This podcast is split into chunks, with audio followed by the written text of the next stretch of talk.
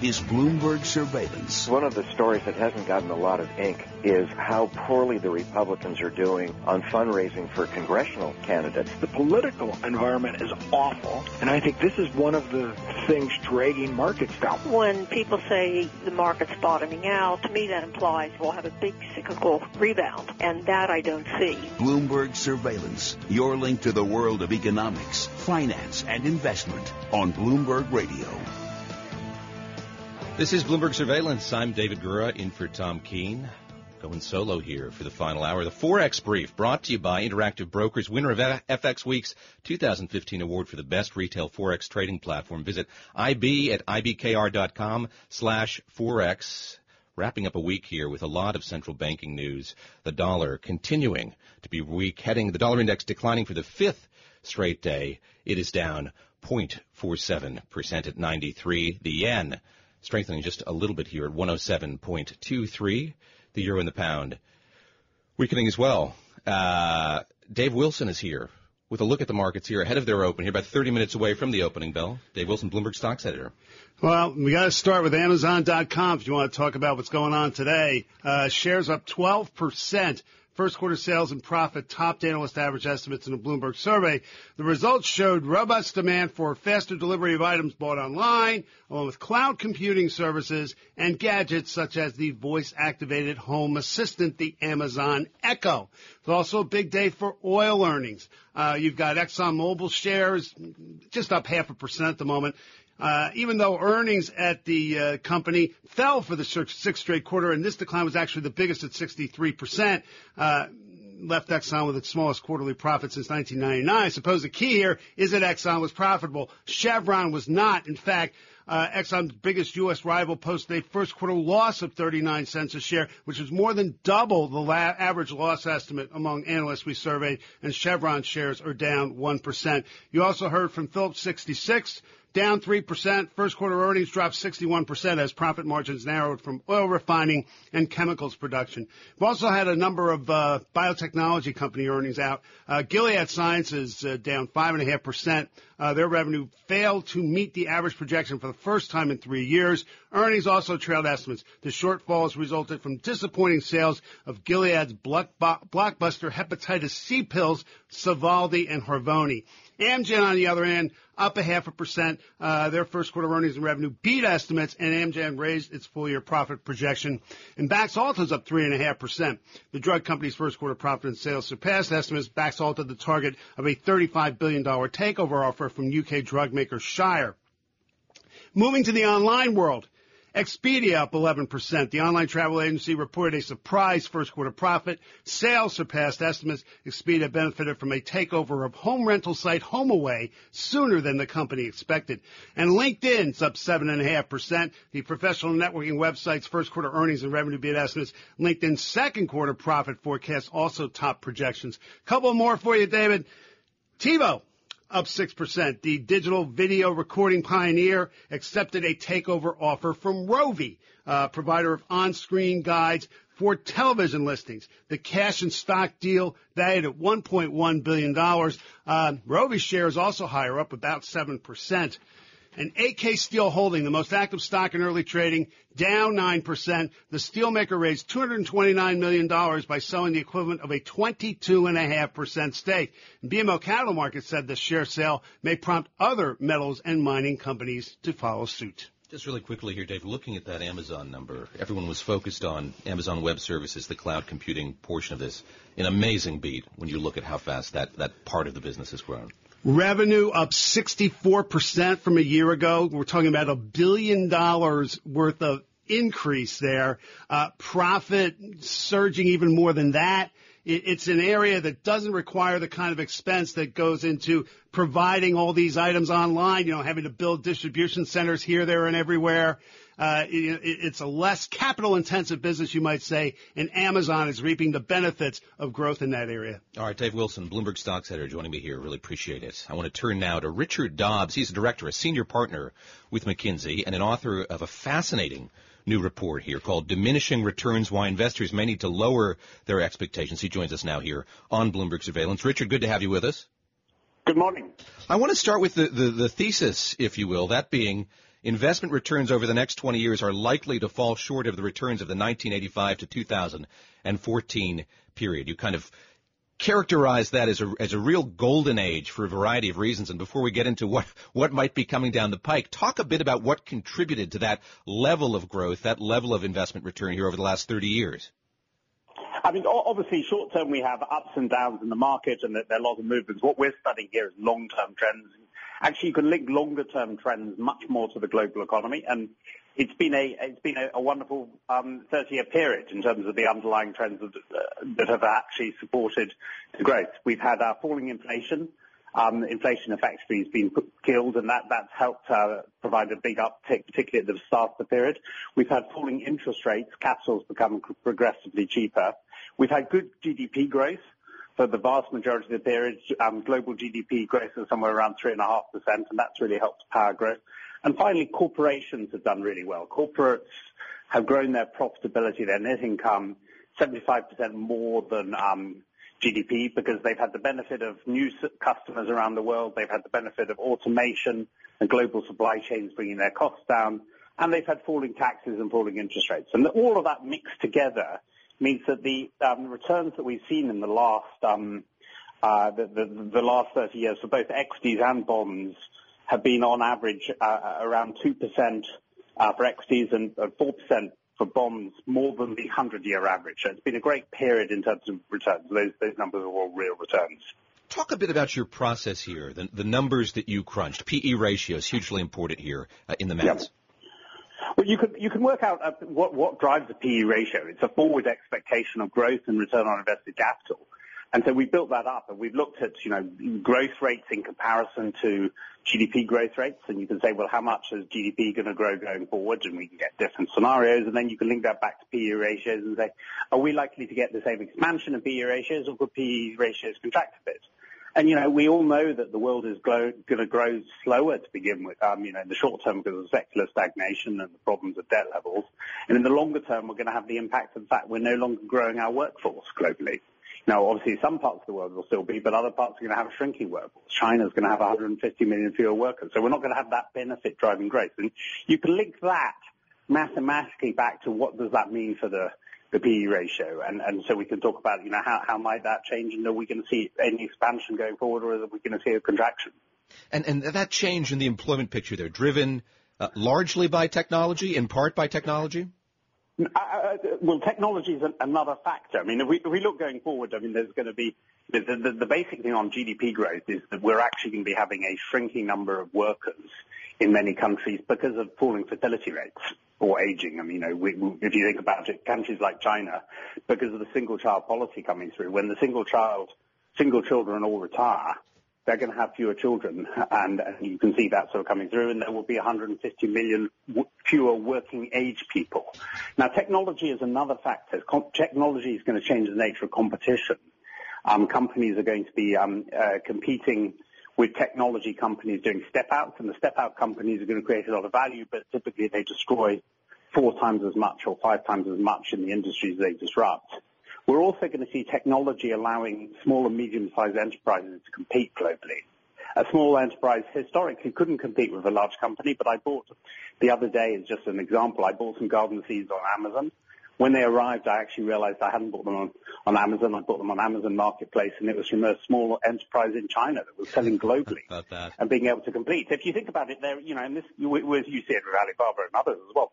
We're now seeing these small enterprises compete with large ones. And these guys have a very different cost structure. I mean, these seeds were in Britain, they were a pound a package. You know, my local garden centre was five pounds a packet for similar seeds because, you know, it's a different structure, and these small enterprises can compete or you think about people with Airbnb being able to compete with the um, big established hotel chains. So we're seeing that happening. We're also seeing the rise of emerging market companies. And these companies are much less concerned about return on invested capital, much more about growth. And when these companies come in, that's going to be a drag on profitability. So when you put all that together, we don't think corporate profitability is going to go up nearly as fast. So GDP is going up less fast, corporate profitability is going up less fast. So that means less in the in the long run, less equity returns. We're going to keep talking to you here in the in the next portion of the show, but before we get to the break, I want to ask you: you, you looked here at the U.S. and, and Europe; uh, they're pretty similar. Uh, yes, uh, uh actually more similar than we thought, and partially because of course, you know, U.S. companies now, when you look at most large, you know, U.S. companies, they actually have a big business in Europe, and that's similar in the European. So, so we're actually seeing a, a much greater convergence between those two markets than we'd actually expected. But, but when you actually get behind the underlying sales, you find that there is that difference, uh, that, that, that similarity. All right, Richard, stay with us. That's Richard Dobbs. He's a director at McKinsey, the author of a new report, Diminishing Returns, Why Investors Need to Lower Their Expectations. A fascinating new report we're going to continue talking to him about here on Bloomberg Surveillance. I'm David Gura, in for Tom Keene and Mike McKee today. Just taking a quick look at futures here. They're continuing to weaken. We're looking at the Dow down 62 points, the NASDAQ uh, futures down 20 points, SP, S&P down 7. This is Bloomberg Surveillance on Bloomberg Radio.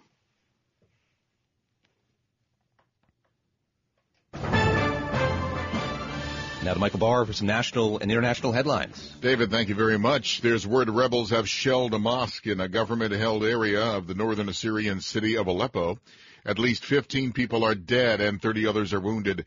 This morning's assault came after Friday's prayers. It comes after days of deadly violence that opposition activists say has claimed the lives of more than 200 civilians. At least 20 people were arrested outside a Donald Trump rally last night in Costa Mesa, California. Vice President Joe Biden says the world is on the cusp of unprecedented scientific discoveries and medical breakthroughs. But he says it's critical not to forget that real people's lives are behind that work. Biden is in Rome speaking about cancer research at a Vatican conference on regenerative medicine. Global news 24 hours a day powered by our 2,400 journalists and more than 150 news bureaus from around the world. I'm Michael Barr. David? Michael, thanks very much. This is Bloomberg Surveillance on Bloomberg Radio. I'm David Gura. We're going to continue talking with Richard Dobbs of McKinsey about his new report on investment returns here in the next few years. A warning here for pension funds and households. We'll talk more with him in just a moment. Market Drivers Report brought to you by Withum Smith and Brown CPAs, audit, tax, and advisory services to help your business be in a position of strength. Experience the Withum way by visiting withum.com.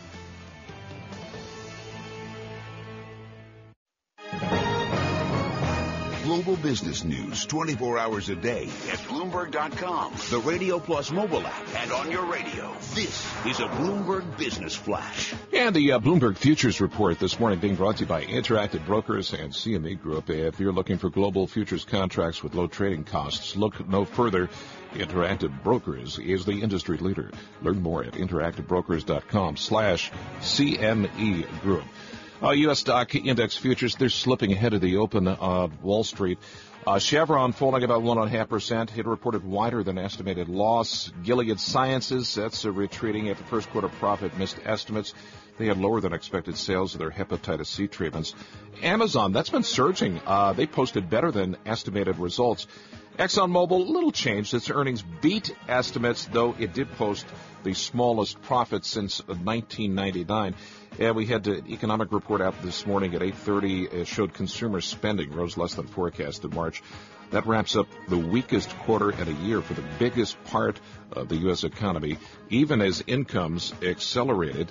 And right now, S&P futures down seven. That's down four tenths of a percent. The Dow futures down 65. That's down four tenths. And the Nasdaq index down 22. The Nasdaq futures that's down half a percent. The euro uh, 114.38. So a weakening dollar. The yen also uh, right now 107.24. The, the yen getting stronger. That's up about uh, eight tenths, continuing its uh, strength from earlier this morning. And that was a Bloomberg Business Flash. I'm John Tucker. We bring you market updates every 15 minutes uh, during the trading day, right here on Bloomberg. And David, I feel sorry for you. It's like everybody's abandoned you in the studio. does feel that way a little bit here. David Gura on Bloomberg Surveillance, in for Michael McKee, who is on assignment, and Tom Keene enjoying the last few hours of a well-deserved vacation. I'm talking with Richard Dobbs. He is a director at McKinsey, author of a new report, Diminishing Returns, Why Investors Need to Lower Their Expectations. Let's talk a bit about those expectations now. Uh, Richard, you write, uh, for uh, uh, many investors have lived their entire professional lives during this golden era, and a long period of lower returns would require painful adjustments. What exactly uh, are you forecasting? What do you think might be coming down the pike?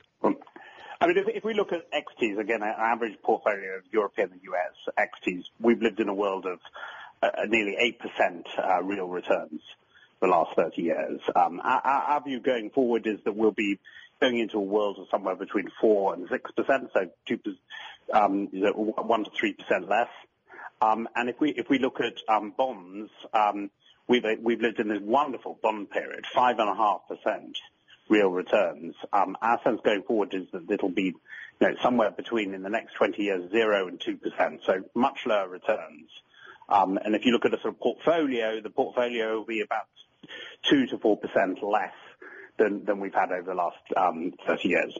The problem is that the 30 years we've been in has been wonderful. I mean, if you, you know, the numbers we have aren't too out of line with what we've seen over the last 100. It's just we had a very good year, but good 30-year period. But it, it's the period most of us use as our benchmark because it's the one we've lived through. You say get used to. What what does that look like? Uh, define that for us. Okay. What, what is a pension fund? What well, is a okay. house investor going to have to do? Yeah, yeah. So, so take a 30-year-old. Um, a 30-year-old now um, it is, it is quite, I mean, in some ways it's quite bleak. A 30 year old, instead of having to, to put in 15% into their pension, maybe should be putting in 20% into their pension and planning to, to, to work for a, another five years, uh, plus also the impact of life expectancy. Um, you know, it, it, it, requires just, you know, putting in a, a, a bit more money, but, or, or, being prepared to, to retire less, uh, on less. Um, you know, if you take US, um, city and state uh, local pensions, employee government employee pensions, that the, they currently believe there's a deficit of about a trillion dollars. Um, unfortunately, they're pretty optimistic on the returns. They assume they're still going to get somewhere between seven and eight percent nominal.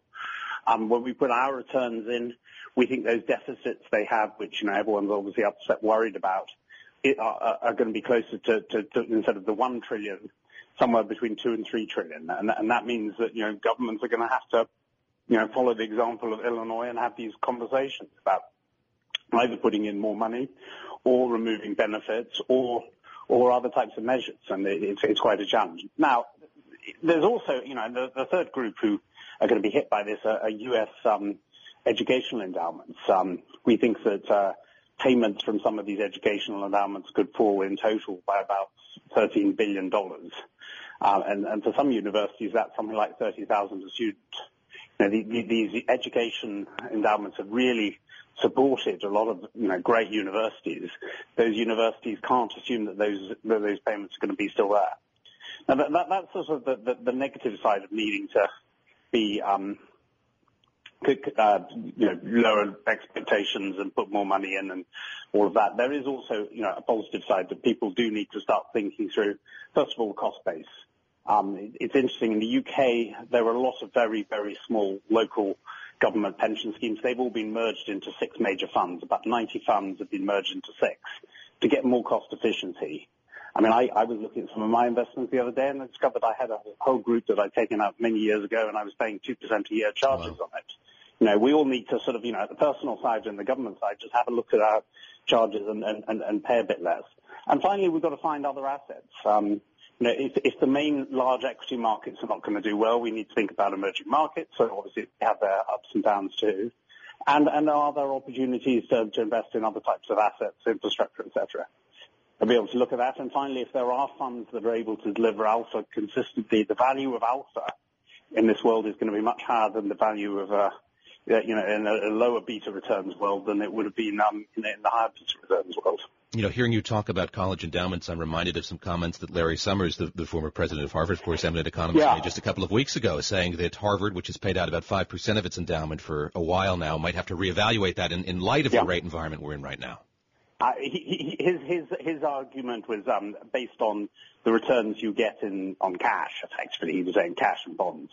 But you know, we're we're, we're making the argument that this is also the case on equities. So so, so we would agree with his his um, decision. And you know, U.S. educational establishments have had a very wonderful period. Now, obviously, you know, part of what they can also do is, use this to, to try and get more um, more, more uh, um, donations from some of their alumni as an alumni of Stanford, I know how effective they can be at, you know, asking for more money. But it's, uh, you, know, you just need to need to, to, to step that up as well because you know the the returns are going to be less good. Richard, thank you very much for joining us today. Really appreciate that. Is uh, Richard Dobbs there of McKinsey? He's the author of a new report, "Diminishing Returns: Why Investors May Need to Lower Their Expectations." They're published by McKinsey. Joining us there from London today. You're listening to Bloomberg Surveillance on Bloomberg Radio. I'm David Gura, in for Tom Keene, who is on vacation. Mike McKee, who is on assignment. More Bloomberg Surveillance coming up here on Bloomberg Radio after a short break. We're counting down to the opening bell brought to you by the Jeep Grand Cherokee, the most awarded SUV ever. The Grand Cherokee continues to raise the bar with its luxurious interior and legendary 4x4 capability. Drive one at your local Jeep dealer today.